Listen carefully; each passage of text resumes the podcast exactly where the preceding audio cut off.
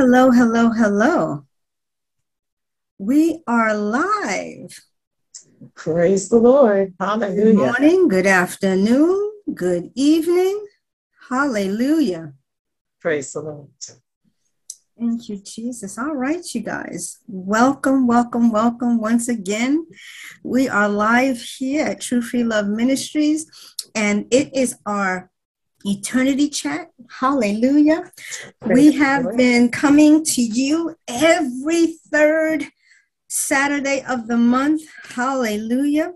This is season 2. Praise the Lord. Hallelujah. He's so faithful. Yes, yes. Hallelujah. And I just want to welcome you. I am Apostle True, and my good friend here, Prophetess Free. Yes, we are here this morning, afternoon, this evening to welcome you once again, and so that we can get into the art of receiving. Hallelujah. Hallelujah. Hallelujah. And so we're so glad that you are here with us. We are glad that some of you are coming on and getting ready to sit down and get into the word and hear what God is going to say. We know that God always communicates with us. God speaks all the time. God is never quiet. He is always speaking to his children. And so we're going to ask that you just kind of get yourselves together this morning. We ask in the name of Jesus that everywhere and anywhere that you guys are, that there is peace, that there is a presence of peace and calm in the name of Jesus, so Amen. That you can receive everything that God has. And if for some reason you are going through something, I just feel led to say this. If for some reason you are going through something and for whatever reason God has allowed you to tune in this morning, today, then I'm sure that God has something for you. So I'm going to ask you to be attentive. I'm going to ask you to get your Bibles, your pen and your paper. I'm going to ask you to be attentive to the word of God this morning. And I'm going to ask you to open yourself up, your mind, your heart, everything to receive from God in full, not partial, in full. And we just thank you for joining us and being faithful every third Saturday. And we're asking that you just go ahead and type in that box wherever you are. Just let us know how you're doing, and we want you to share this. Oh, yeah, we do. Yes, we do. We want you to tell somebody. We want you to wake somebody up and let them know that we are here every third Saturday, and we are here this morning. We are here today.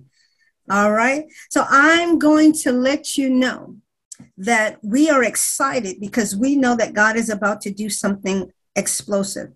All right? So if this is your first time, what we are here, we talk about this book. It's called Beyond Salvation: The Art of Receiving God's Promises. The Art of Receiving God's Promises. That's with an S, okay?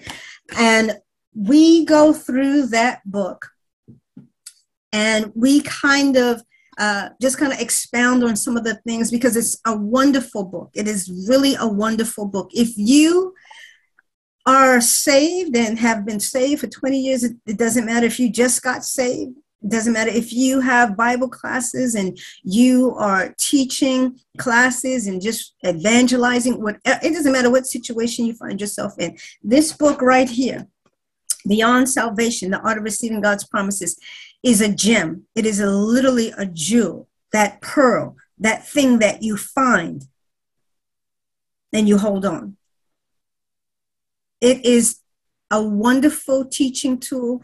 It is a wonderful gift.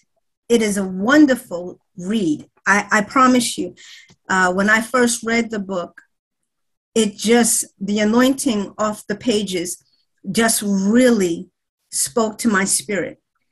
And that is why today we are doing these eternity chats, because we want you to receive God's promises.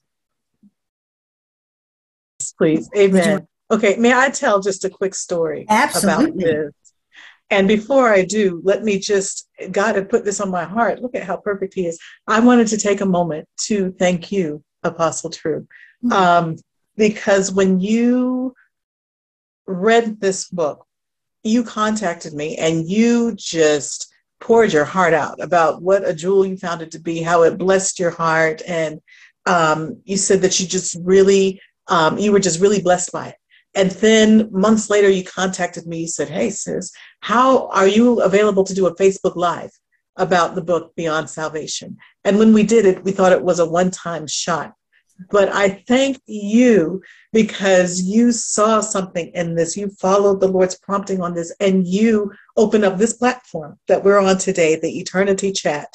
And you've invited me on, and we've been ministering this book together. So I just want to take that time and say thank you for that and for this platform.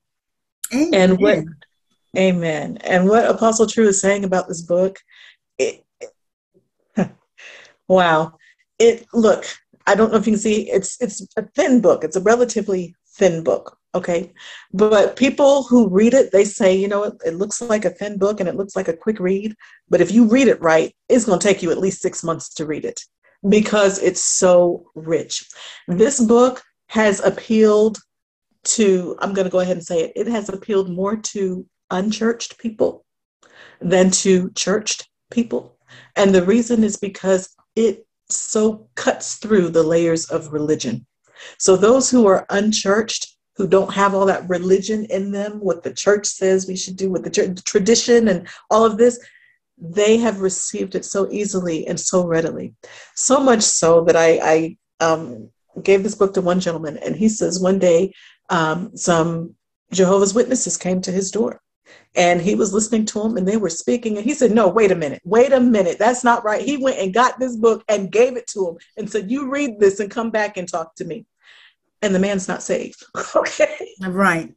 So the truth of God's word, the unadulterated love of God on every page of the book. So we want you to receive all the promises of God because he loves you so much. And he wants you to have all the promises of God. And how to access them is written in such clarity, such simplicity that, you know, if you haven't read it before, if you don't know these things, it's a great learning tool. If you have learned these things, like Apostle True said, you've been saved for 20 years, it's a great handbook to just come by and just review the basics, review the fundamentals. So just wanted to share that. Thank you. Amen. Amen. It's true. Everything that she said is true. That's how profound the book was to me because Jesus was all in it and his truth. And she said it correctly. She cuts to the heart of God. There's not a lot of fluff in there. There's not a lot of, you know, holier than thou type of talk. And sometimes if you are a believer and you have come from a faith where tradition is very strong, you may be offended. And that's a good thing because what that's going to do is move you and push you into the word of God. Amen. That's what God wants.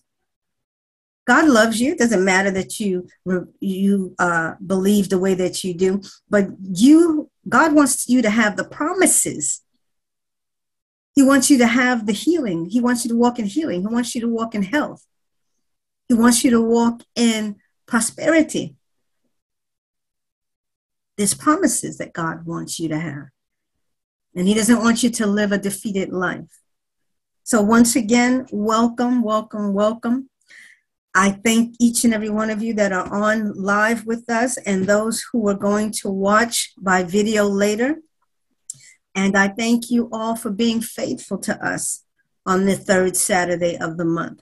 And so I'm just going to pray and then we're going to move into it. Get ready, get ready, get ready. All right, Lord, Father God, in the name of Jesus, Oh, Lord, we just worship you and praise you and give you glory and honor, Lord. We thank you, Father God, for being here with us this morning. We thank you, Father God, for being with us this day. We thank you, Father God, that your word is true, that you are not a man that you should lie. We thank you, Father God, for being present in every household. And every car who's listening, Father God, while they're driving, because they want to be faithful and they want to hear what the Lord is saying. We thank you, Father God, in the name of Jesus, for those who are home with children, Father God, but they have been faithful, Father God, to turn on and tune in the name of Jesus. And we just, Father God, thank you, Father God, for the peace, Father God, prosperity and health, Father God, that you are bringing your people, Father God, as you, Father God, clear away clutter. You clear away, Father God, the red tape of bureaucracy, Father God, of the church in the name of Jesus. And we get down to the unadulterated, Father God, love of Christ in the name of Jesus. So, Father God, we just ask that you would bless each and every hearer, Father God, that their ears would be open, that their eyes would be enlightened, Father God, that their hearts would be softened, that their minds would be clear to receive in the name of Jesus, Father God, that you would be glorified and lifted up and draw all men unto you. We give you glory and honor, Father God. We take authority and dominion, Father God, over the airwaves, Father God, over the internet in the name of Jesus. We just, Father God, give you the glory and honor in the name of Jesus. And we declare these things in the authority that you have given us as your children, as citizens of the kingdom of God. Amen. Amen. We love you, we worship you, and we praise you, and we give you all the glory in Jesus' name. Amen. Jesus' name. Amen, amen, amen. All right. Praise the Lord. Okay. So, Apostle True has opened us up, and I trust that while she was telling us all that wonderful information and just what a treasure the book is and how you should get it, that you have gotten your Bible, your pen, your notebook, and everything that you need to capture what the Lord would say to you. Amen. Let's not take the word of God for granted. Okay? And if you have friends who would like to watch, you think they'd be interested, but they are not Facebook fans, they can watch on our website, godslovesongministries.com/eternity-chats with an S. godslovesongministries.com/eternity-chats. They will see Apostle True's Facebook page up there, and we are live on that Facebook page, which is on my website. So text them, let them know. Amen. And if you have any questions, any comments, any reflections, any takeaways that you'd like to share with us, any prayer requests, please contact us. Email us at eternitychat@godslovesongministries.com. eternitychat@godslovesongministries.com. And now for this exciting announcement. We started it last month, and praise God, people expressed interest and some came. And so we are now having taste and see sessions at Discipleship Way. The last 3 months, you all have seen videos that we've presented here in the Eternity Chat, where members of Discipleship Way have shared their journey with us about receiving from God, the challenges they've experienced, the breakthroughs they've had, the revelations they've gotten. And they have so graciously allowed me to share them with you through the Eternity Chat. And you can see the type of conversations we have. You can see the transparency that comes forth. You can see the light of God's truth coming in. And you can see the manifestation of God's word taking place in each of their lives. And if you want to experience that, if you want to be a part of that, I'd like to invite you to our Taste and See session at Discipleship Way. These sessions are held the week after the Eternity Chat. So our Eternity Chats are held every third Saturday of the month. The following week on Wednesday, our Kenya chapter of Discipleship Way meets, and on Friday, our America chapter of Discipleship Way meets. So, and you do not have to be in Kenya to be a part of the Kenya chapter. It's just that right now the members are in Kenya, and our time zone is the East Africa time zone. So if you're in Uganda, if you're in Tanzania, if you're anywhere else and that time zone works better for you, then feel free to join our Kenya chapter. Same with the America chapter. Wherever you are welcome to join. So again, these sessions are held the week after the Eternity Chat. So they'll be held next week, Friday at 5 p.m. Pacific time, 7 p.m. Central, and 8 p.m. Eastern in the United States. All right. And then the Kenya chapter is held next week on Wednesday at 4:30 p.m. East Africa time. If you would like to be a part, if you would like to join in these discussions, if you would like to just be in the atmosphere, no pressure to speak. You just want to be in the atmosphere and get a feel for what it is. Then why don't you go register at discipleshipway.org/tasteandsee. That's discipleshipway.org/taste-and-see. Amen. Amen. Amen. Well, welcome, welcome, welcome to the Eternity Chat.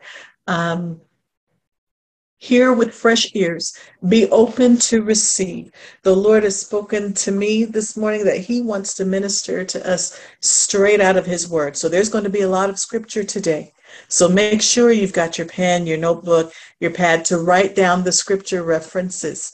And because there are so many, I've done something that I don't usually do, but the scriptures will be shown, most of the scriptures that God has given me, that he's had me to prepare, they will be shown on the screen. Does that mean you do not follow along in your Bible? Absolutely not.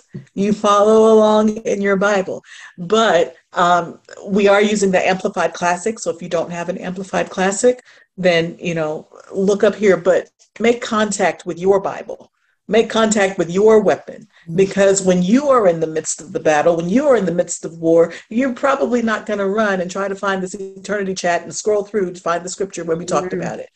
You will want to have it in your Bible, ready and waiting. And as my pastor used to say, he used to call me Sister KK. Sister KK, thy word have I hid in my heart, not in my Bible. So open your Bible, read it, but get the word in your heart. Amen. Because that's what's going to carry you through. Praise the Lord.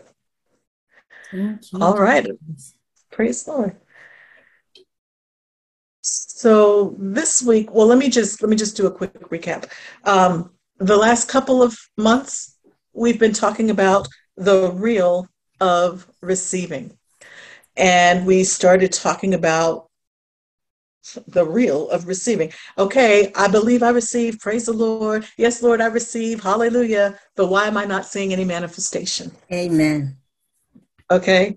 And so we were talking about the real of receiving. And again, a quick thank you to Sister Shalom, to Sister Charmaine, and to Brother Evans, who have shared their testimonies and their walks with us that we've discussed through Discipleship Way, and they've allowed me to share with you. So I thank you once again, Discipleship Way, where we are achieving victory in everyday life and influencing others to do the same. Hallelujah. Amen. So, what are the challenges? Well, Sister Shalom flat out shared, well, I don't want to ask him because I might not want to hear what he has to say. Because if he tells me, then I'll have to do it. Well, I'll say that's a challenge to receiving. If we don't want to obey, that's a challenge. That's going to block our receiver. That's not going to leave us open to receive what God has for us. Other challenges are old mindsets. Brother Evans shared the old mindset. He says it's taught prevalently in Kenya and in other places, but he's experienced it there in Kenya that we have to suffer for Jesus. We have to live a life of suffering in order to be blessed by God. And he says, I've learned from the truth of God's word that that's not how it is at all. He says, no, suffering is not our plight. Do we suffer? Yes, but we don't suffer like the world suffers. The world suffers and has a hard time. We suffer. That means we endure because Jesus has already overcome for us. We are overcomers, so we can endure. We don't have to always be under the circumstances. So that mindset of having to suffer was an old mindset where he needed to renew his mind. Sister Shalom shared an old mindset of you had to endure. We had to outlast the trouble, but we had to outlast the trouble on our own.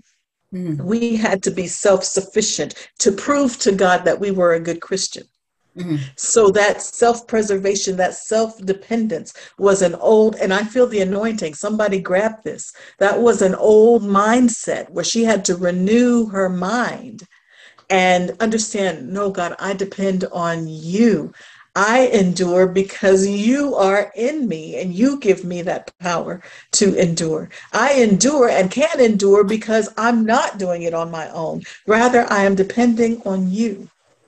And when you hear me say that they're renewing their minds, it's not a one and done kind of thing. Amen.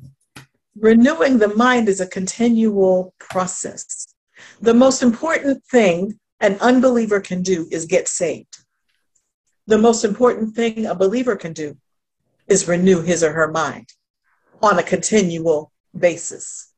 What are we renewing our minds to? We're renewing our minds to the Word of God, to God's way of doing things, to God's way of doing and being and having right. That's another thing that that Brother Evans shared with us. He says, I had to learn that, oh, I have to do it God's way. I can't do it the way I think is best. I can't do it the way others say to do it. I have to do it God's way. And when I do it God's way, I get God's results. Touchdown, breakthrough, whatever you want to call it. Okay, that's renewing the mind, just coming to that realization. So we talked about challenges to receiving, old mindsets, just getting over ourselves. If he tells me what to do, I might not want to do it. And then we talked about breakthroughs that they received, how they, like I just said, Brother Evans said, you know, I'm realizing that I have to do it God's way. Sister Shalom shared that God has a plan. When he created me with a plan. So I don't need to try to come up with my own plan. I don't need to try to go along with my own plan. I need to follow God's plan. And the way to access God's plan is through the mind of Christ.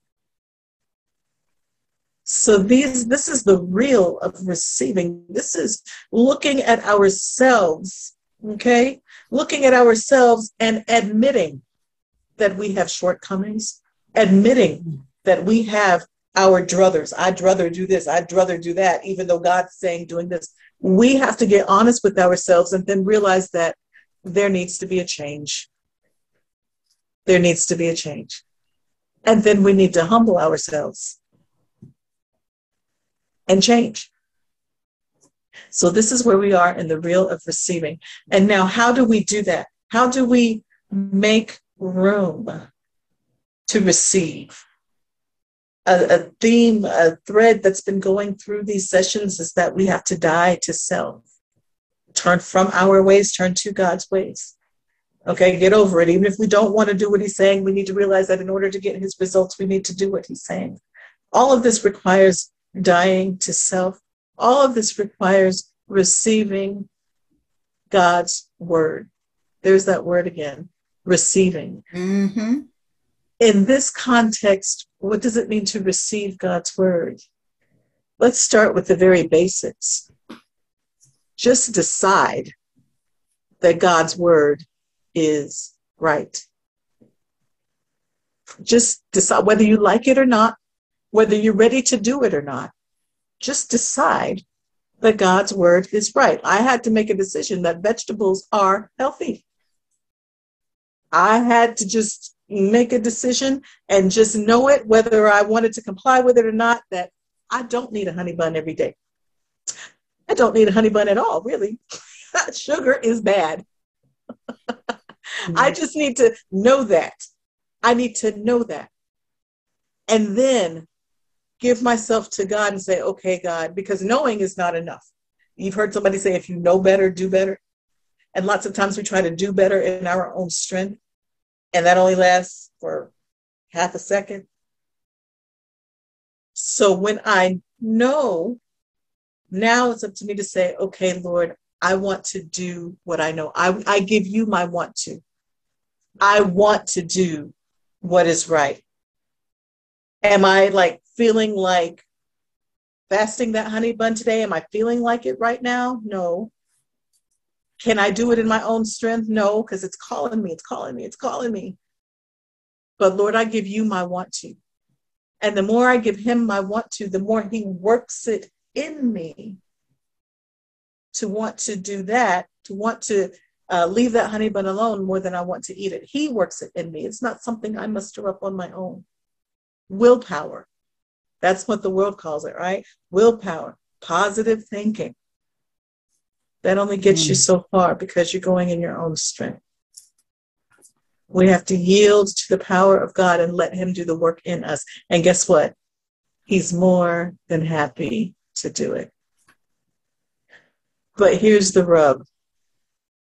Here's the problem.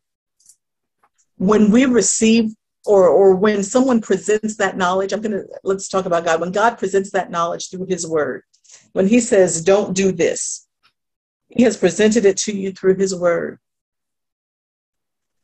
That is a word of correction to you. It's a word to get you off of the wrong path and onto the right path. But the question becomes, what do you do with correction? How do you respond to correction? And so I asked this question in Discipleship Way, and I'm going to go ahead and pull it up and play the video. What is the importance of embracing correction? What about that? Yes, hallelujah, glory to God. So, correction helps us actually to align with the will of God. That is, if the advice or the counsel that you are being given is of God. But if you are not a person who is willing to be corrected, then it is really not easy for you to change your mind towards the will of God. And how do you deal with correction? I think I have some different ways. Some are obvious that I need to take care of. But there's some of it, sometimes I get angry. I think sometimes I feel like cheated. I thought I knew, and now you're telling me I don't. And it, most of the time though, if I can just, it's kind of like you have a pond, and when the wind blows against us, there's some ripples. And then when there's a storm, you get some waves. But it gets back to the calm. And I think that's the way I am. You know, I can get there, but I have to be, but what it is I am conscious of what I need to do now, as opposed to before it was all deep underwater. So some stuff rose to the surface, just like in the turning of the soil, so the rocks rise up. You know, every year you don't get rocks in the same place, and sometimes you don't get rocks. You only get the stones. And to me, a rock is bigger than a stone, so that's why I say it that way. But, and then, you know, 2 years later, you're going through and boom, there's this, you know, 3 pounds rock. So I think I want to predict it, and it's not predictable. I just need to work at being open more of the time. Amen, Shalom. You said a couple of key things. You said you felt cheated because, wait a minute, I thought I knew this, and now you're telling me I don't. I have to unlearn what I've learned, and you're telling me that what I've learned is wrong? And now I've got to learn something else. There can be quite a resistance to that. So that's a very good point. And then I like what you said about, you know, next year when you wrote and tilled the stones don't show up in the same place. They don't, so it's like different areas that we're working on. It's a process. It's a process. And the third thing you said, which was the last thing, and it seems to be slipping my mind, but the biggest thing that I've got from everything that you shared is that one thing that comes from correction, whether you Well, if you receive it, even if you don't like it, one of the biggest things that comes to you is awareness. I like that you said, okay, I haven't started moving towards it yet, but now I'm aware. And do you know what that's called? That's called Light B. That's called Revelation B. That's God shining his light so we can see not how bad we are, but how much he loves us, and that he loves us enough to point out the things that need to be changed so we can receive more of him and more from him. Praise the Lord. Praise the Lord. Thank you for sharing. Amen. Praise Amen. The Lord. Thank you, Jesus. So there's that awareness piece. The Lord's pointing it out. I said, I even opened my Bible and he says, don't do this. That's awareness that we need to stop doing it. And it's a word of correction. And I want to clarify this because some people, when they hear the word correction, they hear punishment. Correction does not mean punishment. If you don't yield to correction, you might endure what you feel like is punishment. But correction is just redirection to get you to stop doing stuff and stop doing the wrong things. And the more sensitive you are to God's correction, the lighter his touch of correction can be. But the more hardened your heart is towards correction, then the tougher the Lord has to be. So really, the degree of correction that you receive, it depends on your degree of response to it. You know, have you ever said something to somebody and you're talking in a regular voice and they don't answer you, and so you say, hey, did you hear me? Now you're talking louder. And then they're just not, can you hear me? Do you hear what I'm saying to you? You have to get louder so they can hear because they're not responding to the softer tones. It's the same way with God's correction. So I want to encourage you today not to look at correction as a bad thing. It's actually an expression of God's love.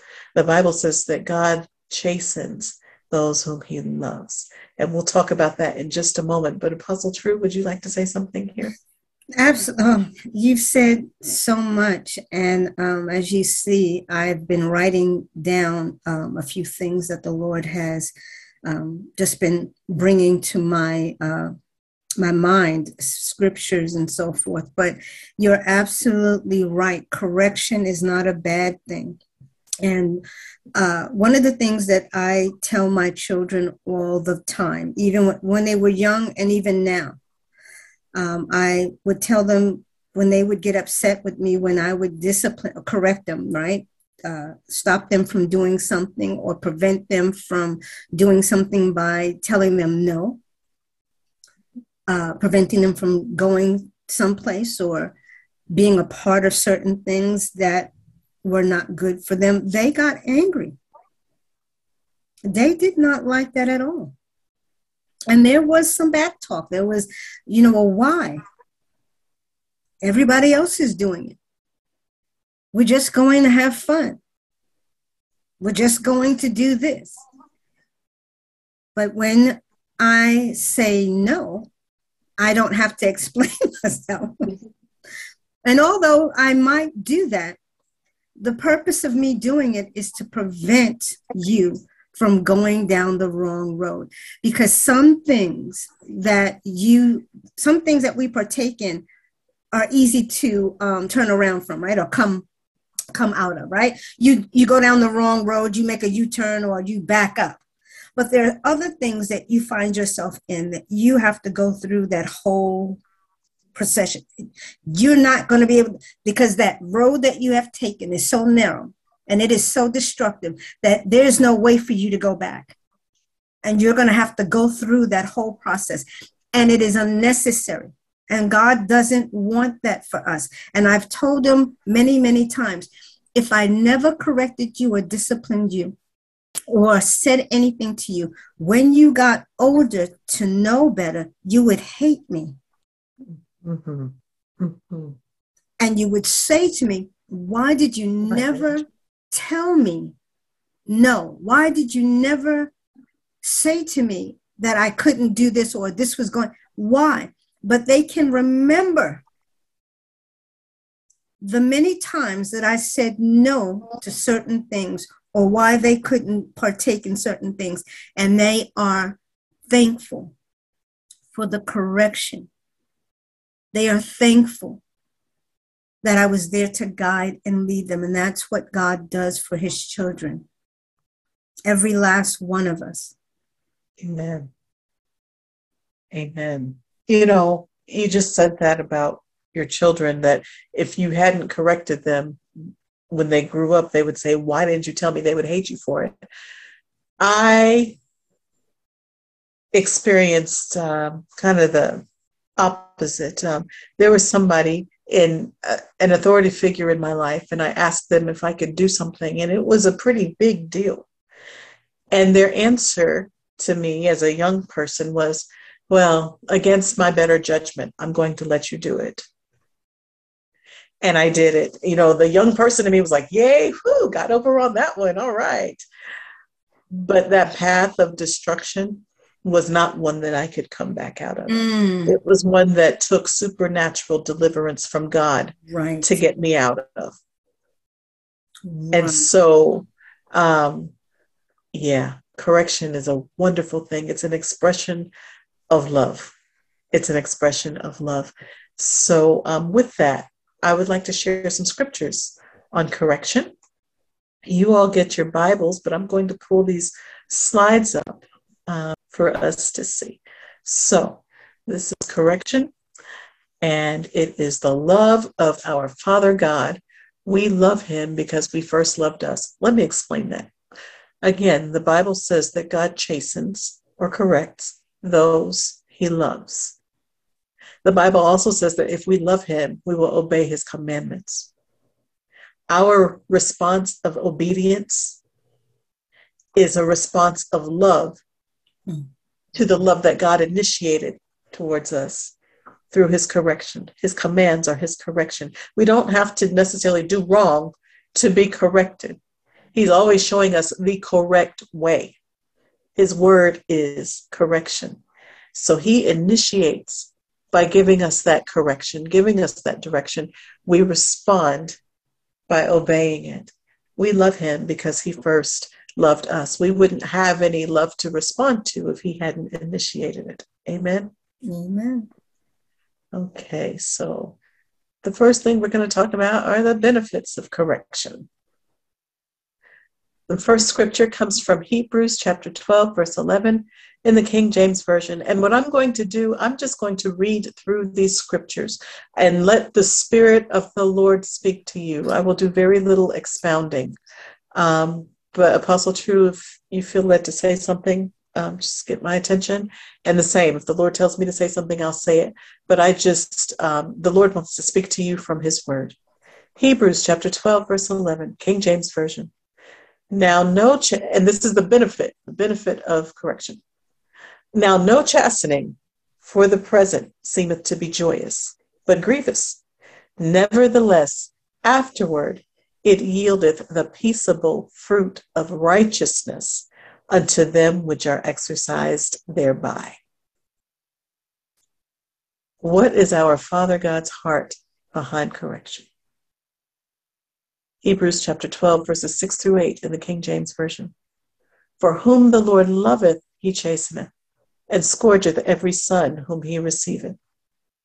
If ye endure chastening, God dealeth with you as sons. For what son is he whom the Father chasteneth not?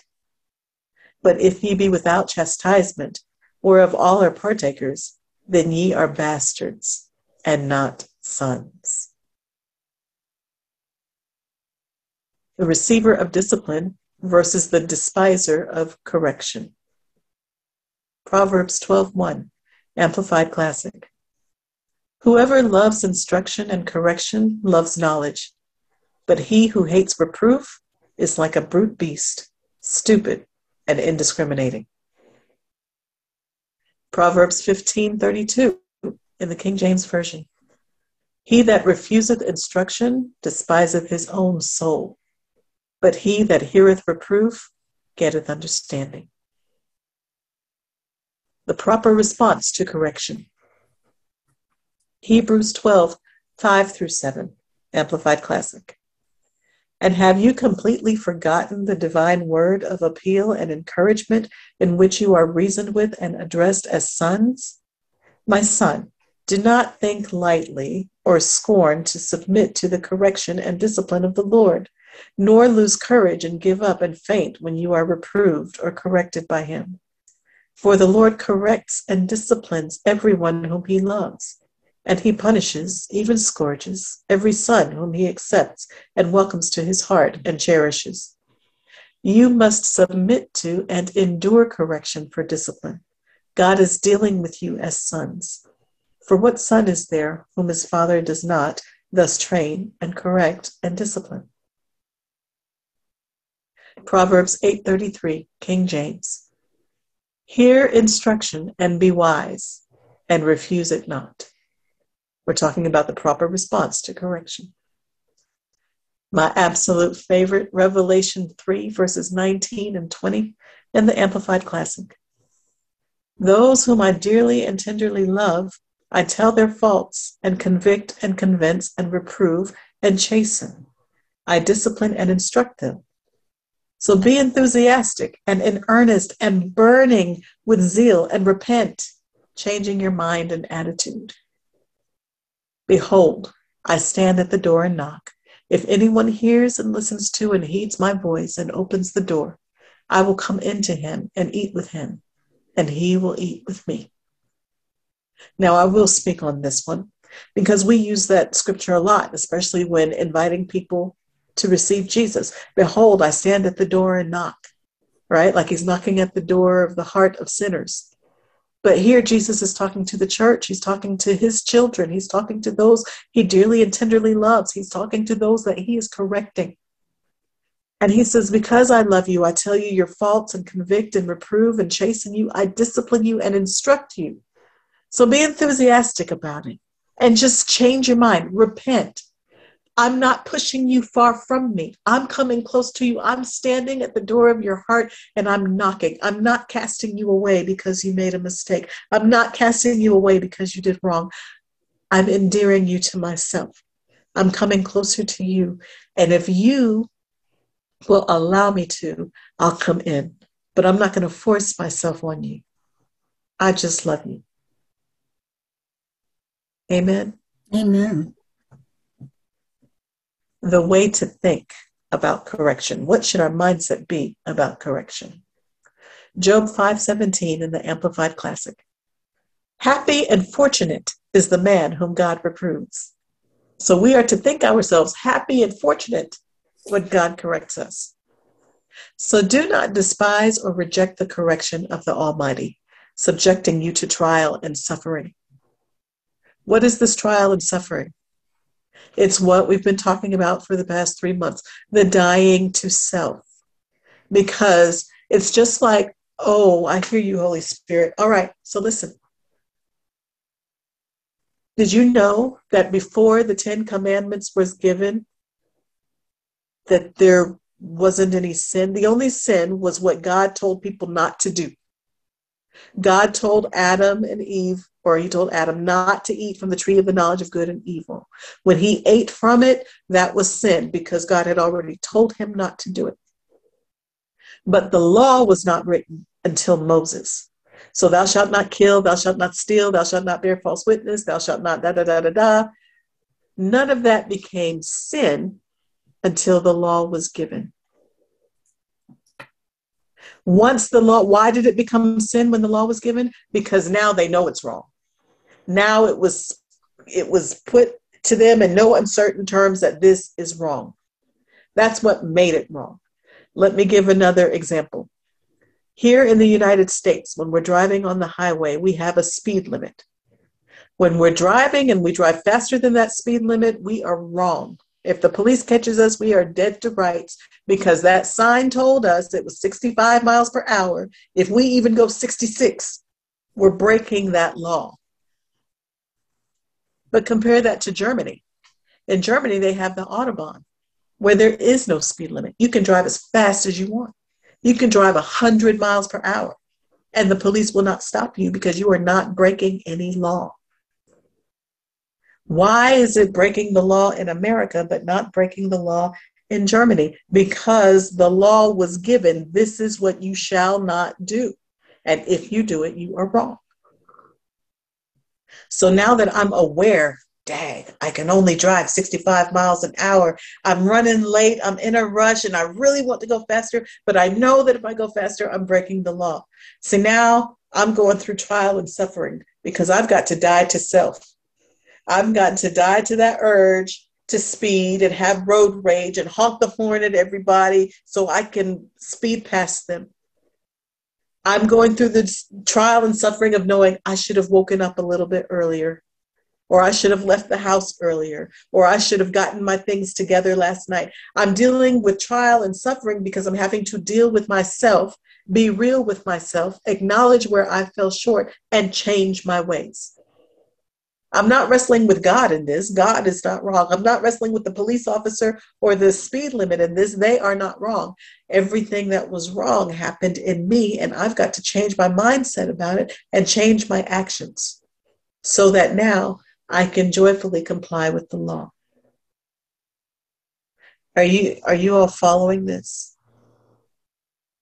I'm connecting it to the scripture. It says, do not despise or reject the correction of the Almighty, subjecting you to trial and suffering. God is not punishing you by making you suffer. He's not punishing you by putting you through a test. He is merely putting the mirror of the Word of God in front of you and showing you the areas that you need to fix, the areas that you need to let Him fix, the areas where you need to turn from your ways and turn to His ways. And that's where the struggle is. Because truth be told, we all like to do it our own way. Okay? So how to think about correction. Happy and fortunate is the man. We've got to renew our minds to this. Happy and fortunate is the man whom God reproves. So do not despise or reject the correction of the Almighty, subjecting you to trial and suffering. Proverbs 16:23, King James. For the commandment is a lamp, and the law is light, and reproofs of instruction are the way of life. Correction's a good thing. Psalm 94, verses 12 through 13 in the Amplified Classic. Blessed, happy, fortunate to be envied is the man whom you discipline and instruct, O Lord, and teach out of your law. So are you seeing a theme here? How are we to think about correction? We're to be happy about it. We're to be happy that the Lord is leading us in the right way. And now if we look at verse 13 here, why? Why does the Lord discipline us and instruct us and teach us out of his law? Verse 13, that he may give us power to keep ourselves calm in the day of adversity until the inevitable pit of corruption is dug for the wicked. Aren't we living in days of adversity? Aren't so many things going on that, Lord, what is the answer to this? What is the solution to this? Things are going crazy. The government is doing this. Inflation is doing that. The economy is doing, my children, the schools. Oh, this is the day of adversity. But when we receive God's discipline, instruction, and correction, and we receive it. That's how we receive the power to keep ourselves calm. Why? Because we're staying steadfast on the word of God and doing what he has given us to do.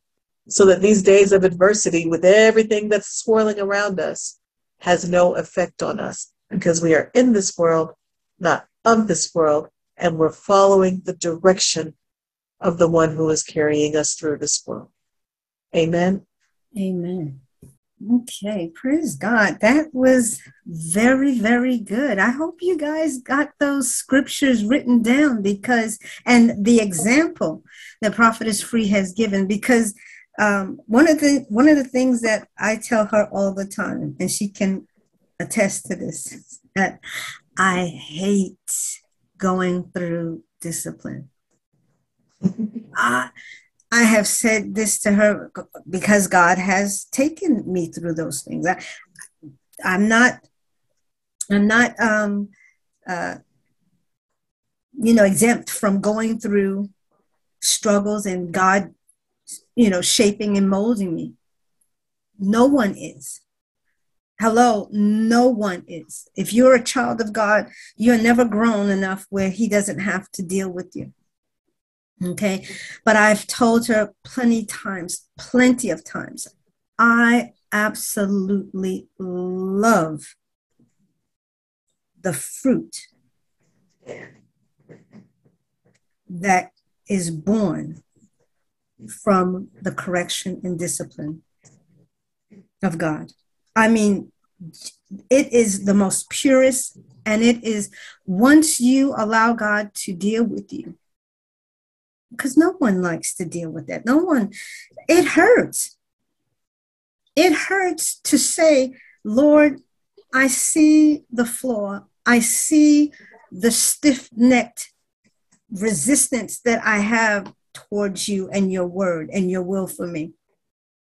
And so I find myself in this place with you, just me and you, you and your word, me and your word. And I have to make a choice. I'm going to either continue in my way and the things that I want to do, or I'm going to turn and face your word and do it your way. Because I want everything that you have for me. See, I know you think that we have moved away from this book. We have not. I need you to remember we are still speaking about the art of receiving God's promises. This is it. So I need you to keep that foremost in your mind, because what we are doing is giving you a concept where we're bringing the scripture, we're bringing testimony, we're setting this up, we're giving it to you on a platter. We've set the table right here before your enemies. The enemy is that stubborn resistance. That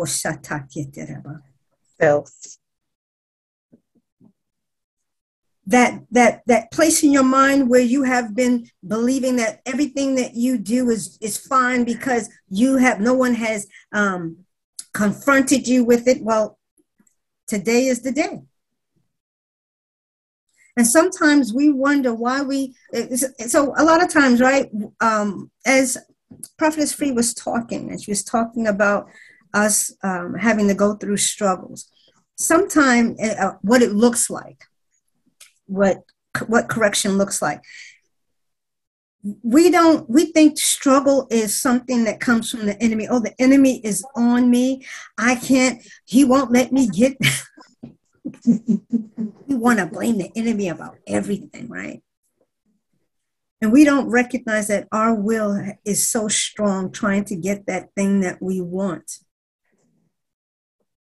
And God is saying that is not, you are doing it in your heart and mind, your whole purpose and reason for doing this, and the way that you are going about it is incorrect. And you don't recognize that. And so the first thing you do is blame somebody instead of looking inside. The first thing you do is look to you want to give all the blame to the enemy. And that is not where he wants to keep you. Where he wants to keep you is in the dark, but you are a child of the light. Light be. Let me just Ephesians 1:17. Let me just go here really quick. Ephesians 1:17. Let me just, and I'm going to read from the Amplified version.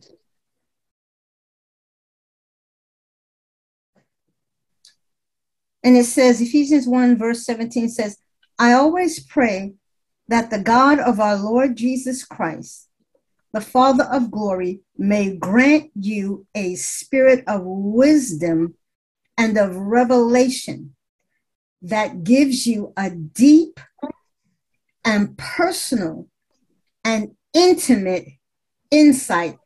We're into the true knowledge of Him, for we know the Father through the Son. A true knowledge. See, he's asking that you would have insight, that you would have light to see. See, we're not children of the dark. And so when God is putting us in a place where we can't, where we feel pressured, or we are, the correction is coming and we feel that struggle and that pressure, the trials and the tribulation, not everything is God correcting you. Some things it's because you got to break through, right? We understand that. And some things we're breaking through because the enemy has put a roadblock. But I'm speaking specifically about your heart and mind not being in alignment with God. Because either you have been taught wrong, you learned wrong, or you simply don't know. Well. And God wants to open up your mind so that you can have a true knowledge of who? The Father. Through who? The Son. Jesus Christ. And there's no other way for you to do that. God truly wants you to be enlightened. He wants you to know. And don't get nervous when somebody says meditate and enlighten and stuff like that. The world doesn't own any rights to those words. Okay? God is the creator of all things. And God wants your heart to be open to receive His truth. One other scripture, and we've gone through this scripture in Hebrews 12. Yes, Prophet has brought it up. So, because in Ephesians 1:17, he says, I'm always praying that your heart would be enlightened, that you would understand, know the truth and insight and the revelation. Revelation is light. Why? Because in verse 11, I'm going to read it from the Amplified. It says, for the time being, no discipline brings joy, but seems sad and painful. Yet to those who have been trained by it, afterward, it yields the peaceable fruit of righteousness. Now, this is what righteousness, the peaceable fruit of righteousness is. This is why I said to you, I hate going through discipline.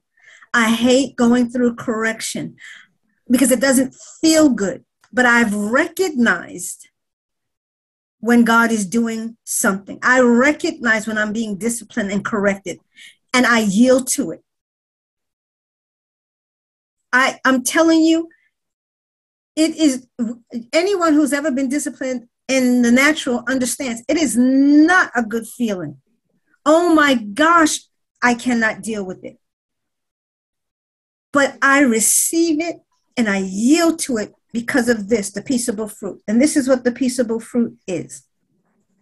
Right standing with God and a lifestyle and attitude that seeks conformity to God's will and purpose. Did you hear that? God's will and purpose. God's will and purpose. That is why your heart and mind has to change. It has to be renewed because we don't know. You don't know why you do what you do. When you were born in sin, that was your whole makeup. When you came in to receive Jesus Christ and was born again, God is, it's like a child being in the womb of its mother. You do not see how that child is being born. You have no idea. All you see is the outward, the growth of that. But when that baby is born, it is fully formed and can live out its purpose and lifestyle. That's what God wants to do with us. Because, and so our purpose has to align with the will of God. And it has to align with what He has called us to do. And when we have a mindset or an idea or a concept, and it is in alignment with how the world does things, God has to show it, no, that's not my will for you. You're not going to fall in line with the purposes of this world and the way that they do things, because I have called and ordained you, and I have set a purpose and a destiny for you. And this is why correction is so difficult, because it literally breaks us free from mindsets, yokes, and bondage, where the dictator is our flesh, where we want to live out our own life. But the scripture says that we are in right standing with God because now we have surrendered and submitted to him, that he would ordain our lifestyle and our purpose, our true identity. So correction and what it looks like is not what you're going to always expect it to be. It's not going to be God saying, oh, daughter, son, I need you to do this way. Because we don't always heed to that, now do we? Because we can be like, let me say this and I'll let you speak. We can be like the two sons. When the dad told the first son, go work in the vineyard, he said, yes, but he never did. And the second one, he said, go work in my vineyard. And he said, no, but later he thought better of it. And he went and did it. And the question was put to them, who did the father's will? The second one. Amen. Amen. And with all of that, I am chuckling over here because Apostle True, I hear you saying, I hate discipline, but I love the fruit. I'm on the other end of the spectrum. Correct me. Show me. Let me put it in the natural. If I have lipstick on my teeth, tell me. If I have a boogie in my nose, tell me. Correct me. My dad, he taught me these. I'm going to go very briefly through these two examples. And I've just been meditating it the past week, and it's just helped me to develop such a sensitivity to the Lord. No correction, no chastisement seems pleasant in the moment, but grievous. But it doesn't have to be like so grievous all the time. Let me give you these examples. So two lessons my dad taught me. One, he says, if you found that you made a wrong decision, make another one quick. Not just haphazardly make a decision or so that you make another wrong decision. But if you find that this decision you have made is wrong, change your mind, change your direction, make another direction quick. What was he teaching me? He was teaching me you don't have to stay in that wrong place. Mm-hmm. You don't have to go down with that ship. You don't have to be loyal to that decision. If you found you've made a wrong decision, make another decision. Change your mind, make another decision quick. And the other lesson he taught me, he was teaching me how to play basketball. Do you all know what a rebound is in basketball? A rebound, somebody shoots the ball but misses, and the ball comes back off of the backboard or whatever. The person who catches the ball got the rebound. Okay? So keep that in mind. He was teaching me how to get the rebound. And what he did was he threw the ball up so that it bounced off of the backboard. And when it came back, I let it bounce, and then I caught it. And he was like, no, get the rebound. So he threw it up there again, and I let it bounce, and I caught it. He said, no, get the rebound. And he threw it up there, and the ball came back, and he caught it. He said, that's the rebound. I was like, oh, what was he explaining to me? The rebound is when you catch the ball while it's still in the air. It's not after you let it bounce and hit the ground and then catch it. What life lesson did I learn from that? When things don't go the way that you thought they would go, when that ball doesn't go in the basket like you thought it would and it bounces off, you don't have to let everything fall to pieces before you regroup. You can catch the ball while it's still in the air and take another shot, or you can dribble it and go to another position. You can regroup. What did these things teach me? Both the catching the rebound, not letting everything drop, and the making another decision quickly instead of staying with that wrong one.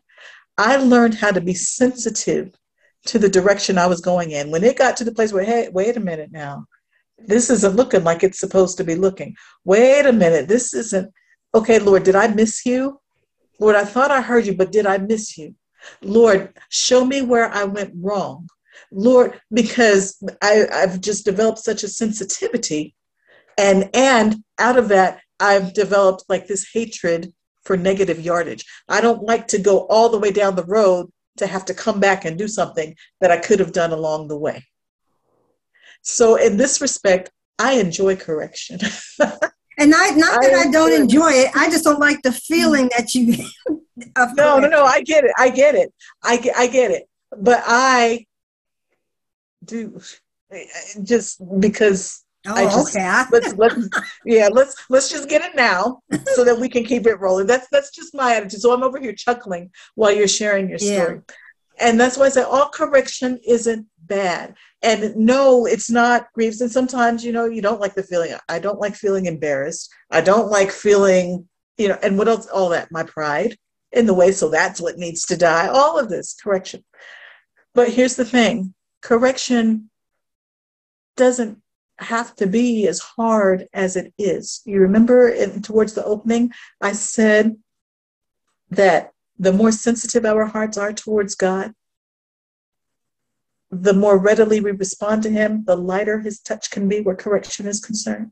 It's training. It's training. And going back to Hebrews chapter 12, God chastens those he loves. He loves us as sons. But if we don't endure the chastening, if we don't endure it, then we're like bastards. Why? Because we're not allowing our Father to correct us and direct us. Absolutely. Okay? Absolutely.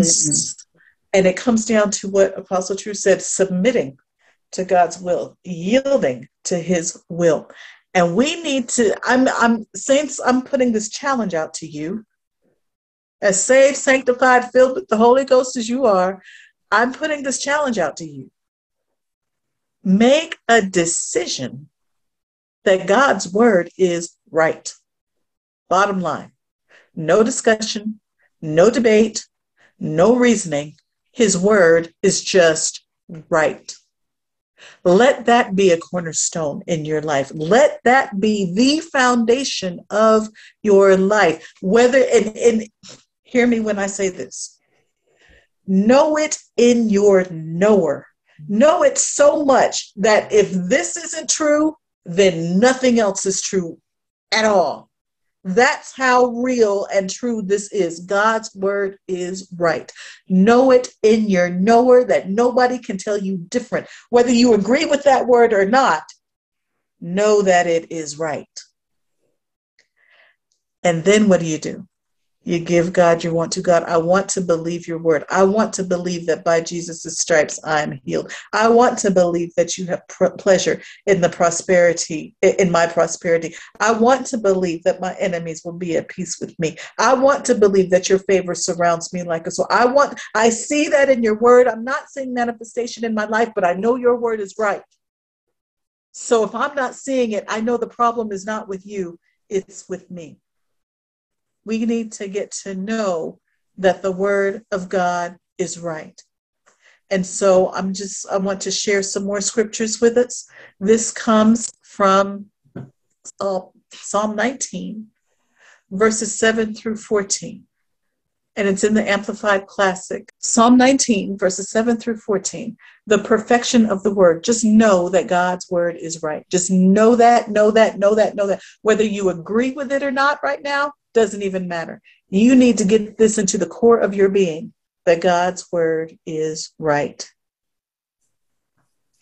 Psalm, and I'm just going to read it. And everywhere we see the law of the Lord, the testimony of the Lord, the precepts, the commandments, all of that, let's equate to the word of the Lord, okay? Here we go. The law of the Lord is perfect, restoring the whole person.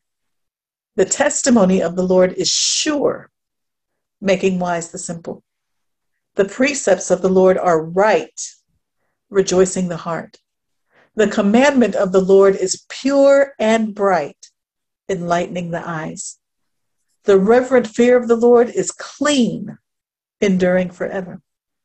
The ordinances of the Lord are true and righteous altogether. More to be desired are they than gold, even than much fine gold. They are sweeter also than honey and drippings from the honeycomb. Moreover, by them is your servant warned, reminded, illuminated, and instructed. And in keeping them, there is great reward. Who can discern his lapses and errors? Clear me from hidden and unconscious faults. Keep back your servant also from presumptuous sins. Let them not have dominion over me. Then shall I be blameless, and I shall be innocent and clear of great transgression. Let the words of my mouth and the meditation of my heart be acceptable in your sight, O Lord, my firm, impenetrable rock and my Redeemer. Hallelujah. Hallelujah. So let's back up here. This is, you see, I've titled this, The Perfection of the Word. The Word is perfect. Let's just know it in our knower. It is perfect. It is right. And this is what I want you to understand. When you yield to it, when you submit to it, then you'll find that the Word will make you perfect. What does that word perfect means? Mature, equipped to fulfill your purpose. Exactly what Apostle True was talking about.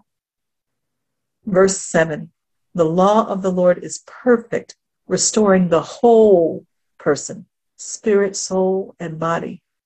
Restoring it to the state of when God created Adam, perfect. Where God was his only thing that he knew. The law of the Lord is perfect, and when you renew your mind to it and when you submit to it, you'll find that you, spirit, soul, and body, will be restored back to the way that God created you in the beginning. The testimony of the Lord is sure, making wise the simple. We don't have to wonder about it. We don't have to, well, maybe it's right. Oh, it's 88% right. No, it's sure. And when you become sure of it, you will become wise because you'll be walking in the wisdom of the Lord, that spirit of wisdom and revelation that Apostle True just read. The precepts of the Lord are right, rejoicing the heart. It's right. What was Apostle True just said? Well, I'll say it. We don't like to be wrong. Mm-hmm. We don't like that feeling of being wrong. Well, the precepts, the word of the Lord is right. That rejoices the heart, just on that level altogether. But it's right because it's something to know that you're on the right side of an issue. So we'll go back to that highway. You ever been driving? There was a speed trap. There was a police officer sitting there. And the police officer pulled out after that car that was ahead of you speeding. And you're like, ooh, I'm glad I was on the right side of that. I'm glad I was going speed limit and the cop didn't pull me over. It's good to be on the right side of things. And it rejoices our heart. The commandment of the Lord is pure and bright, enlightening the eyes. We can trust what God shows us. The reverent fear of the Lord, let me tell you what the reverent fear of the Lord is. It's the thing that says, God, you're right. God, you're God, all by yourself. God, you never make a mistake. God, you know more than I know, and I am just so in awe of you because you just are everything. You know everything. Some people have a hiccup about that because they feel like, preachers try to brainwash you. They don't want you to think for yourself. They want you to just trust the word of God. Just trust God. Just when you trust God wholly that way, it's clean. You will live a clean life because you'll obey what he says. And you'll know that he only has good for you and he's only leading you for good. And it endures forever. Jesus Christ, the same yesterday, today, and forever. You don't have to worry about putting all of your trust in him and then he goes and gets brand new on you. You don't have to worry about that.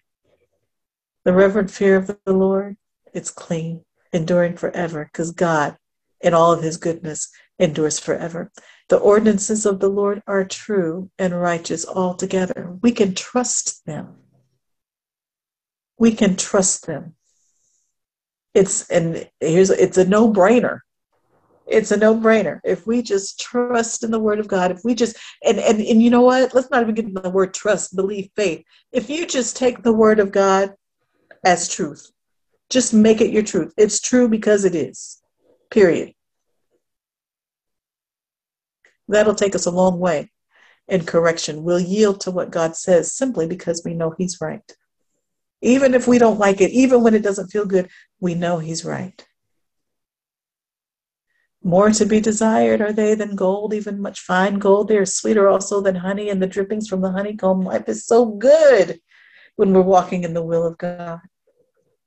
Moreover, by them, all those things that constitute His word, by them is your servant warned, reminded of things that we may have let slip, illuminated to things that we did not know, instructed in the way that we should go and the things that we should do. And when we keep His word, there is great reward. Now, who can discern His lapses and errors? Clear me from hidden and unconscious faults. This is where the psalmist is yielding. Lord, I give you permission to correct me. I give you permission to give me your word. I give you permission to speak to me. I've got, Apostle True said it earlier, I've got things going on with me that I don't know. Jeremiah tells us the heart is desperately wicked. Who can know it?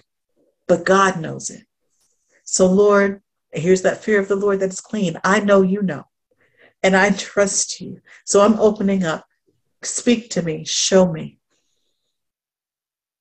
Keep your servant back from presumptuous sins. Those things that I want to do that I know I shouldn't do, please don't let them have dominion over me. And the way they won't have dominion over me is, Lord, when you speak to me, I'm going to obey what you say.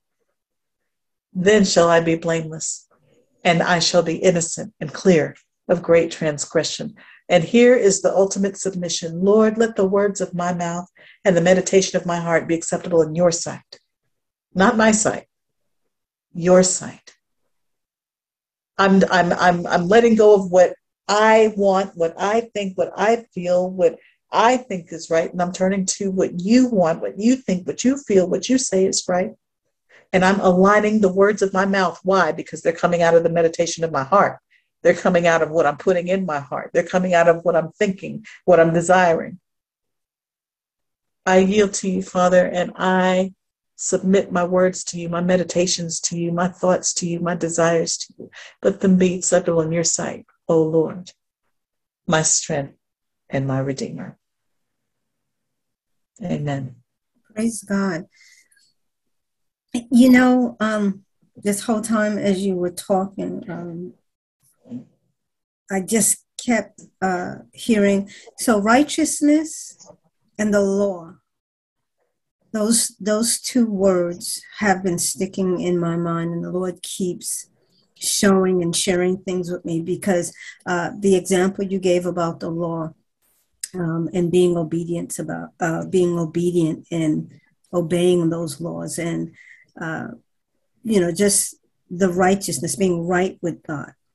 But I still want to remind you.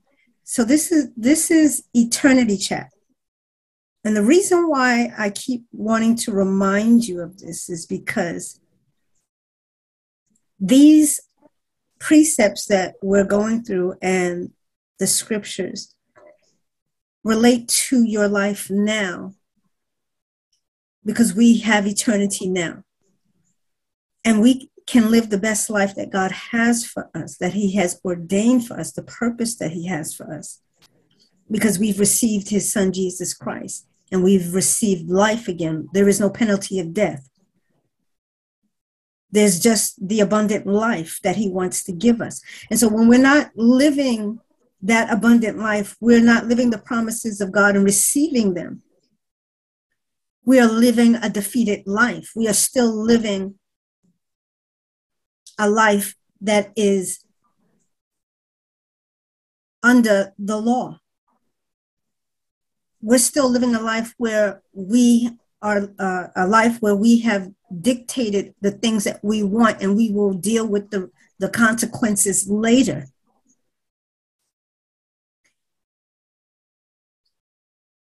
So Prophetess Free stated that the purpose of the law was established because before the law came, there was sin, but there was no law to show us what we were doing wrong. And so why would she say that? Why would God have to set a law? Because if you think about the scriptures of Noah, chapter 11, or not in the Genesis, right, where he had where the flood came. Do you remember why the flood came? Do you remember what the people did? Whatever came to their mind. They did what he said. They did whatever they wanted to do. And so after the flood, what comes next? Noah's family line. Who's there? Abraham. What does God tell Abraham to do? Come up out of that country that you're in, that serves idols, that serves the whim of your flesh, that serves everything that it wants to do. He says, come up out of that mindset, come up out of that country, leave everything behind. And if you read the scriptures in Genesis 12, it tells you that when Abraham begins to work, when he leaves and begins to travel where God tells him, he begins to set up altars. What is that? He is worshiping and praising the living God. He is establishing this new way. So by the time Moses gets here and sets up the law, everything is established, the right and the wrong. So when Jesus gets here and he says, I didn't come to abolish the law, but to fulfill it, he has destroyed the flesh. He has taken the penalty for it. And through Jesus, we are free to die to self. Hallelujah. Why? Because he is the Son. And because we're not orphans. See, an orphan will find his way to do whatever he needs to do to survive. But we're not orphans, we're children. I'm going to say it again, we're not orphans, we are children. And our Father, we have a Father. Jesus came to show us the Father that we may be in right standing. What does that mean? We come from out under the law and into a right relationship with the Father. Now we are on the side of right. She said, oh, I'm so glad when she gave the example of driving down the road and the police officer pulls the person ahead of you over. And that person who sees that says, oh my goodness, I'm so glad I was on the right side of that. I'm so glad I was on the right side of the law. Somebody need to get that. I'm so glad I was on the right side of the law. I'm in the right side of the law. I'm on the side where Jesus has died for my sins, and it does not take that much for me to die and surrender and say, Lord, have your way with my life. Because you are in right standing. You are on the right side of the law.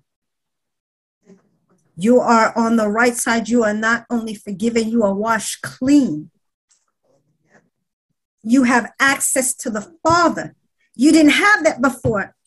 As an orphan, as someone under the law, there had to be someone there always guiding and leading you.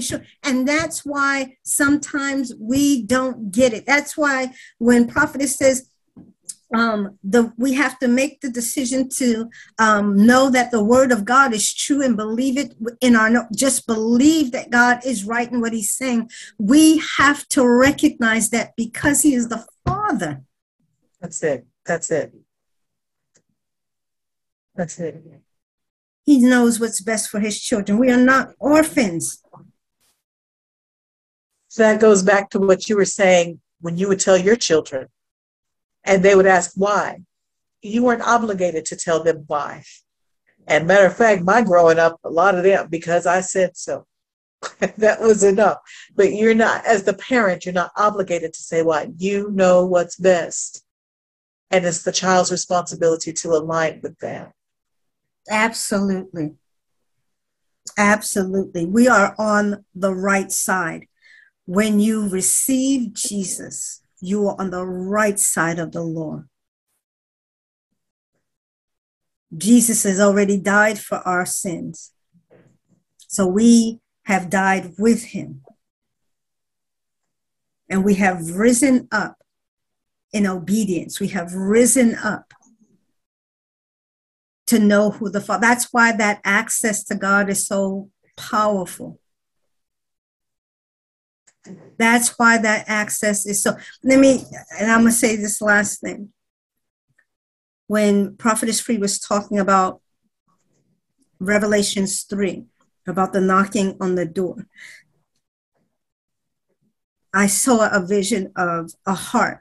Because, again, she's correct. A lot of times it's a salvation type of thing. You know, God is knocking on the heart, the door of your heart. But this is what I saw. See, the heart is supposed to be able to allow blood to flow through. There's supposed to be access to every part of the body. And when there is blockage, something has to... You have to get through. And he's trying to knock that hardened artery. He's trying to open that up so that you can have the full flow and access to everything. Remember, we're talking about the Eternity Chat. We're talking about the art of receiving God's promise. He is talking to the church there. When God is dealing with us, and when we hear him and our hearts are not receptive to submitting and to releasing whatever it is that God wants to do, and we don't believe him. If God says, you know, you're in sin, and you're like, how? I've been doing this and I've been doing that, and you're out of line. I've been doing this and I've been saying that, and I haven't done this, I haven't done that, and I haven't done that. That is that hardened part. That's that blockage. Instead, we need to say, Lord, show me where it's at. You need to go in and do the word, because the word is sharper than a double-edged sword. It is the discerner of the heart. Amen. Amen. And so it knows where the blockage is. And we have to get into a place where we say, yes, Lord. I don't know how to surrender, Lord. Show me what I need to do. Amen. But that's what I keep hearing and what I see.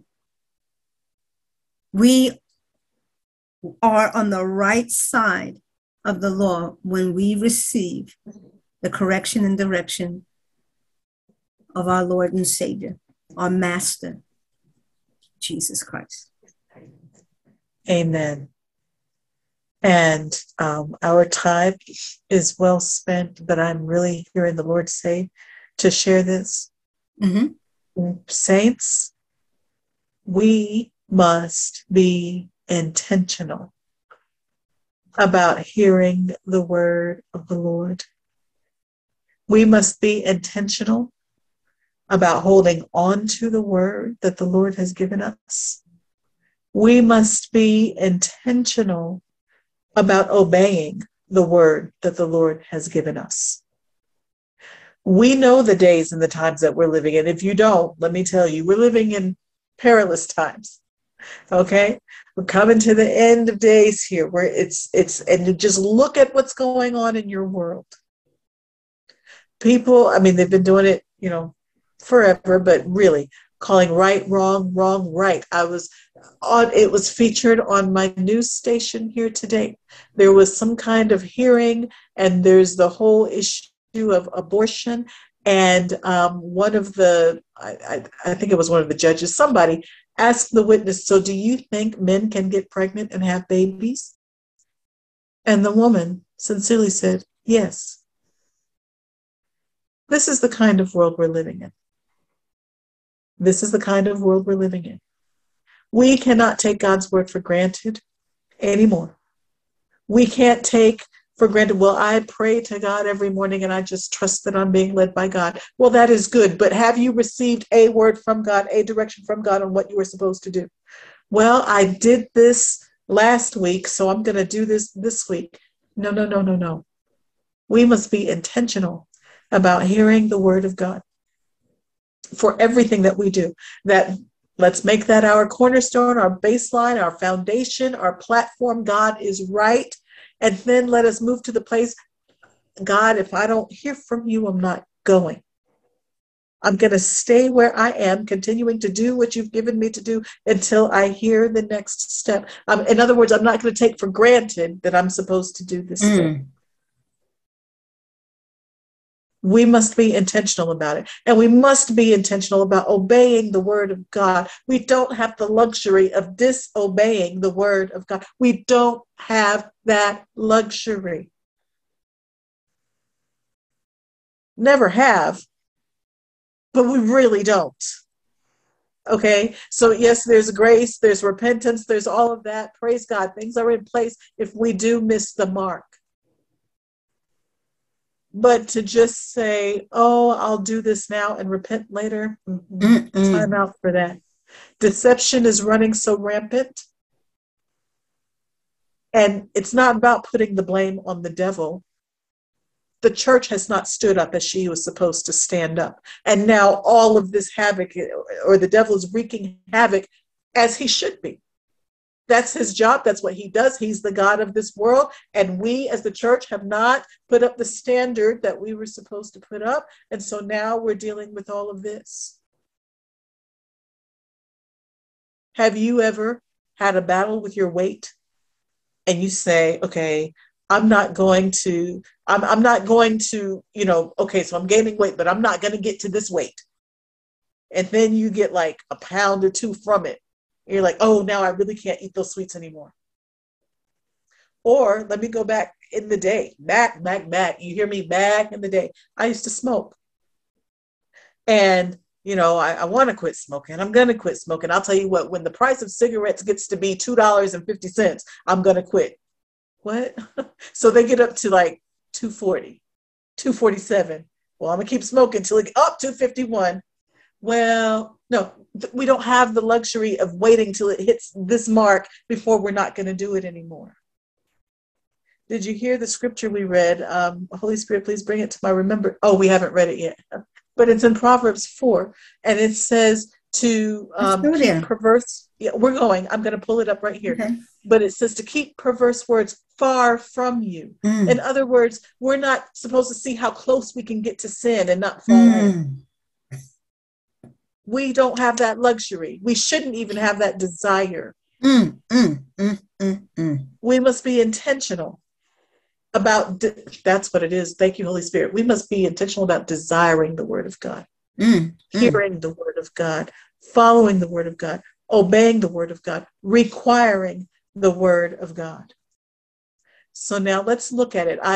It's Proverbs 4 in the King James Version. If you have your Bible, which I hope you do, I want you to listen as I read this. But if you're looking at my screen, you see that there are some bolded words. These words are things that we must do intentionally. I will emphasize them as I read. And as you're following along in your Bible, and you're not afraid of marking up your Bible, circle these words. Mm-hmm. These are things that each of us must do intentionally. So this is Proverbs chapter 4 in the King James Version, the entire chapter. Hear, ye children. It's our responsibility to hear. Hear, ye children, the instruction of a father, and attend to no understanding. Get that one, I missed it. For I give you good doctrine. Forsake ye not my law. Verse 3, for I was my father's son, tender and only beloved in the sight of my mother. He taught me also and said unto me, let thine heart retain my words, keep my commandments, and live. Jesus came that we might have life and have life more abundantly, but it's our responsibility to live it. And we can only live it according to God's word.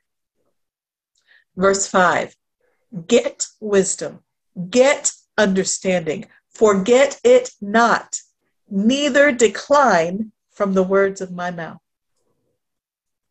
Forsake her not, and she shall preserve thee. Love her, and she shall keep thee. Wisdom is the principal thing. Therefore, get wisdom. And with all thy getting, get understanding. Exalt her, and she shall promote thee. She shall bring thee to honor when thou dost embrace her. She shall give to thine head an ornament of grace. A crown of glory shall she deliver to thee. Hear, O my son, and receive my sayings, and the years of thy life shall be many. I have taught thee in the way of wisdom. I have led thee in right paths.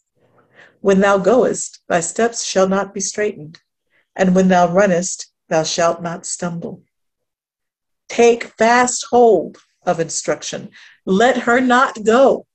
Keep her, for she is thy life. Enter not into the path of the wicked, and go not in the way of evil men. Avoid it. Pass not by it. Turn from it and pass away, meaning pass on, keep on going, keep it moving.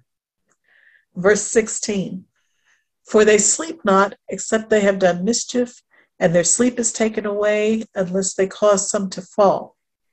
For they eat the bread of wickedness and drink the wine of violence.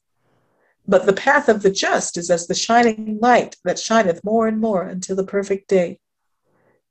The way of the wicked is as darkness. They know not at what they stumble.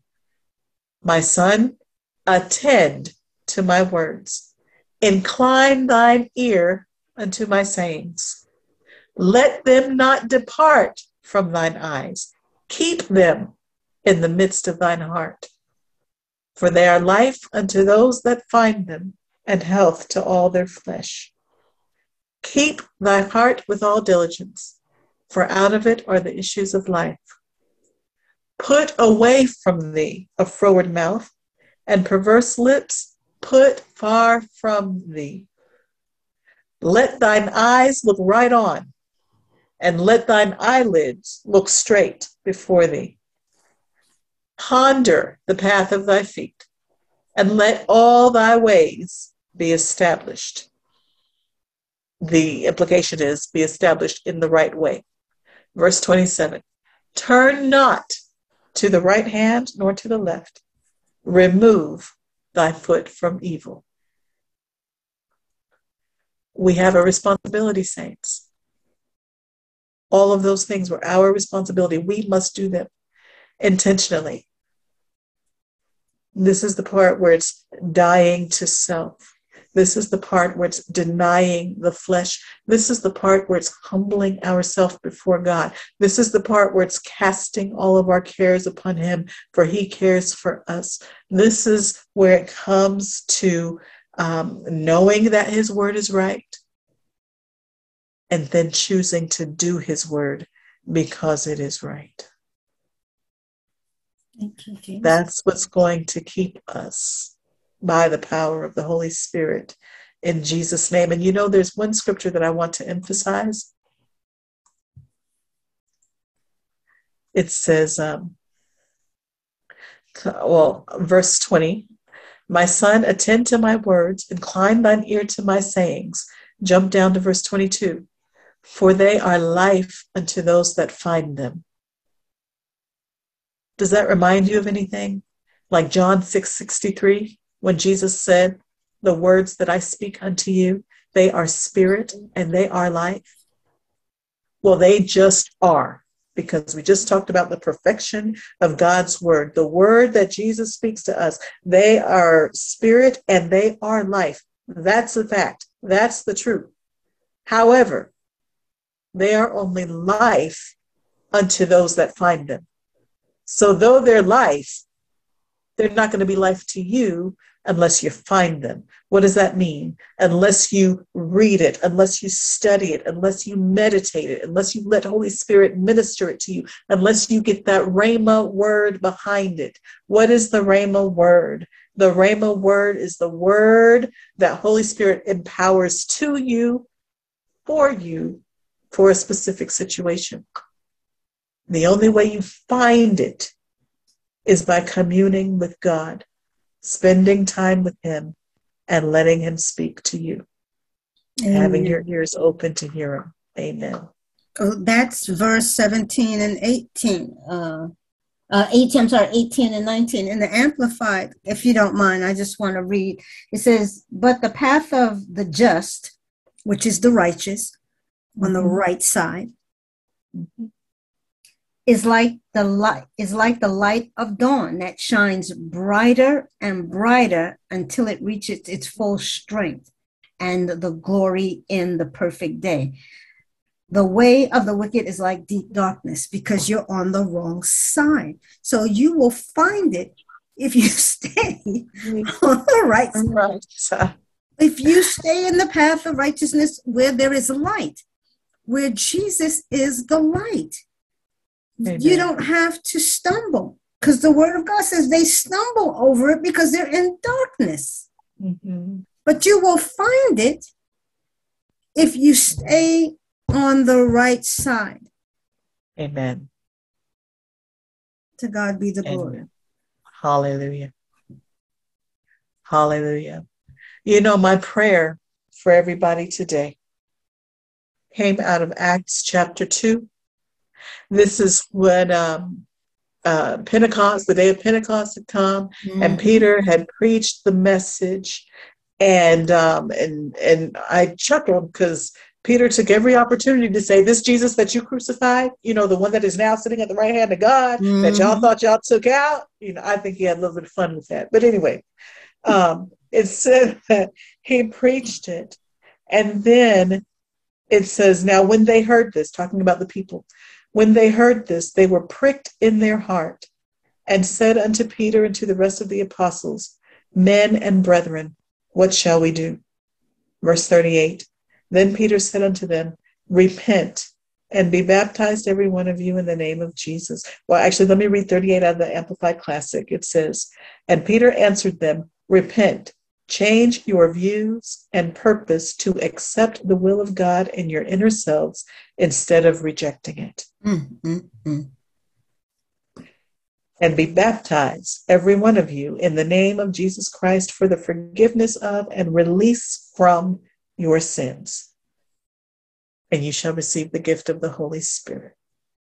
My prayer for everyone under the sound of my voice, where you're whether you're listening in real time or listening through a replay, is that the word that God spoke here today, that it has pricked your heart. And the picture that I get, okay, it's kind of gross. I know someone who had an infection and it rose up into a boil, you know, and when they pricked it, it got full enough that when they pricked it, the pus started coming out. The pus, it was not very sightly. It looked nasty and it smelled bad.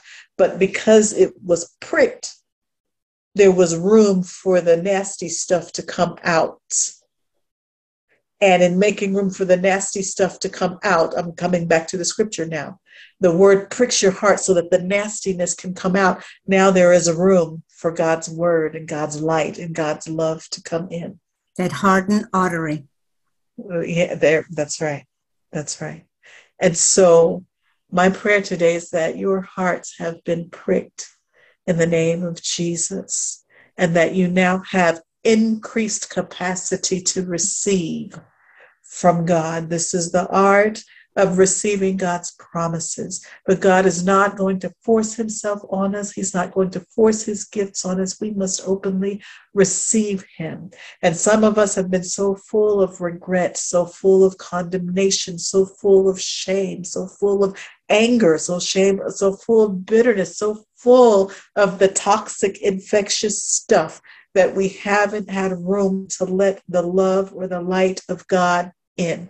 But I am believing that today your hearts were pricked, that toxic stuff is oozing out, that you'll allow the Holy Spirit to squeeze it so it'll ooze out faster, all of it come out. And now you've got room, increased capacity to receive from God everything that he's been trying to get to you on the level that he's trying to get it to you. Hallelujah. That you won't just take a little bit and say that's enough, but no, you'll find, because do you know that the kingdom of God, the word of God, the life of God is expansive? It looks little going in, but every time you go in, you'll find there's more and more room. There's more and more room. It's expansive. God has more and more from you. And as much as you're able to receive, he's able to give and even more. Try him. Try him. Let him in. Crave his word. Desire his word. We didn't talk much about it today, but the new wine. Keep tasting the new wine.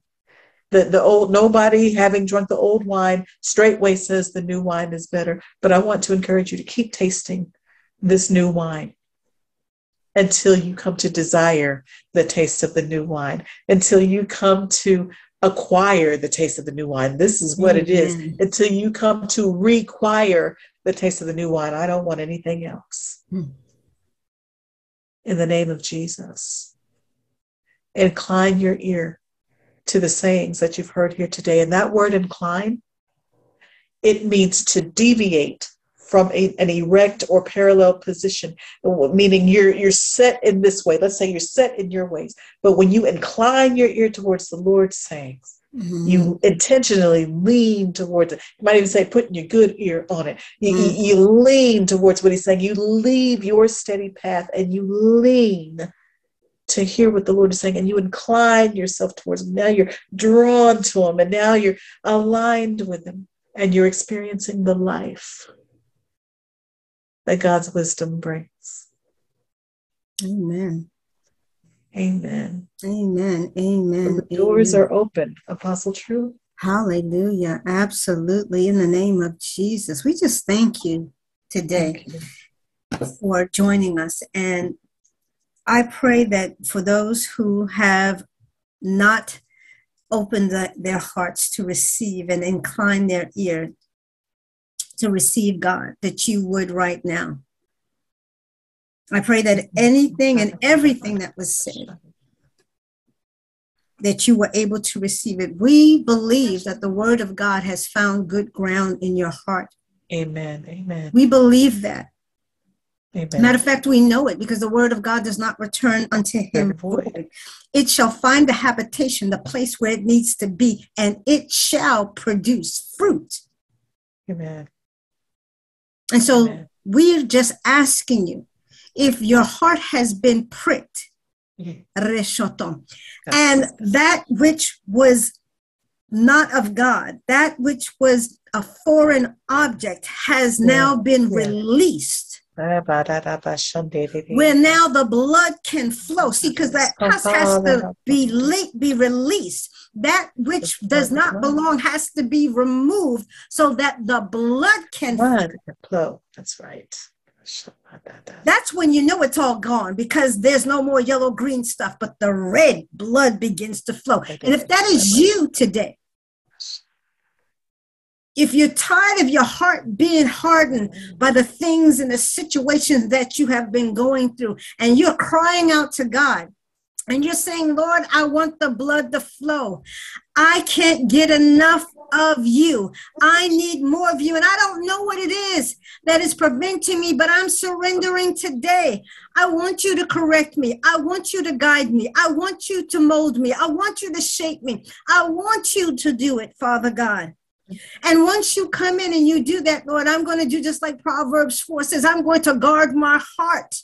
I'm going to guard my heart that it doesn't get infected with those things again. That bitterness and regret, hallelujah, and condemnation do not come in. And all you have to do is say, Lord, come in to my life and take my life over. I surrender because I want to be on the right side No longer do I want to be under the law. I want to be on the right side with God.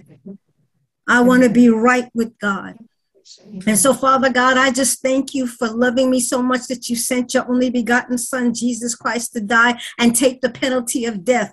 And now I can live free in the name of Jesus. I need you to open up your mouth and just say, thank you, Jesus. Thank you, Jesus. That I don't have to die. That I don't have to die. Because you have already died in my place. Because you have already died in my place. All I have to do. All I have to do. Is submit to you. Is submit to you. Hallelujah. Let you be Lord of my life. Let you be Lord of my life. So that I can have access to the Father. So I can have access to the Father. So I can rightly have. So I can rightly have. My inheritance. My inheritance. I want to live my life for you. I want to live my life for you. And so today, Lord. And so today, Lord. I say. I say. Have your way. Have your way. In my life. In my life. I've changed my mind. I've changed my mind. And I've changed directions. And I've changed directions. And I have inclined my ear. And I've inclined my ear. And now I'm dedicated to serving you. And now I'm dedicated to serving you. In Jesus' name. In Jesus' name. Amen. Hallelujah. Amen. Yes, Lord. Hallelujah. Hallelujah. Now, hallelujah. Prophetess Free talked about Acts 2. See, at that same time, hallelujah, as he began to talk to them, hallelujah, and began to deal with the heart issues, something amazing happened. Those who were there got filled with the Spirit of the living God, baptized in the Holy Spirit. Fire came down in the name of Jesus. And so, Father God, right now, in the name of Jesus, we're praying, Father God, for fire, Father God. We're praying for the baptism of the Holy Spirit for every believer, Father God, who opened up their mouths and declared, Father God, Jesus Christ is Lord in their lives right now, Lord. And we're, Father God, declaring in the name of Jesus that those who are Christians, who have given their life to God but have not been filled with the Holy Spirit, be filled now. We're asking for the power of God to fall down. I need you to open your mouth and just ask the Lord to fill you. Fill me, Lord. With the power of God.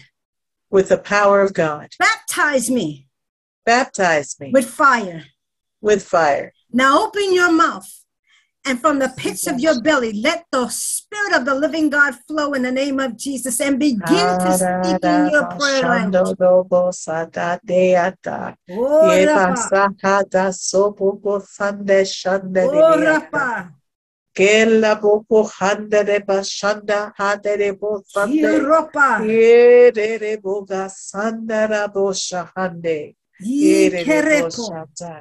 Thank you.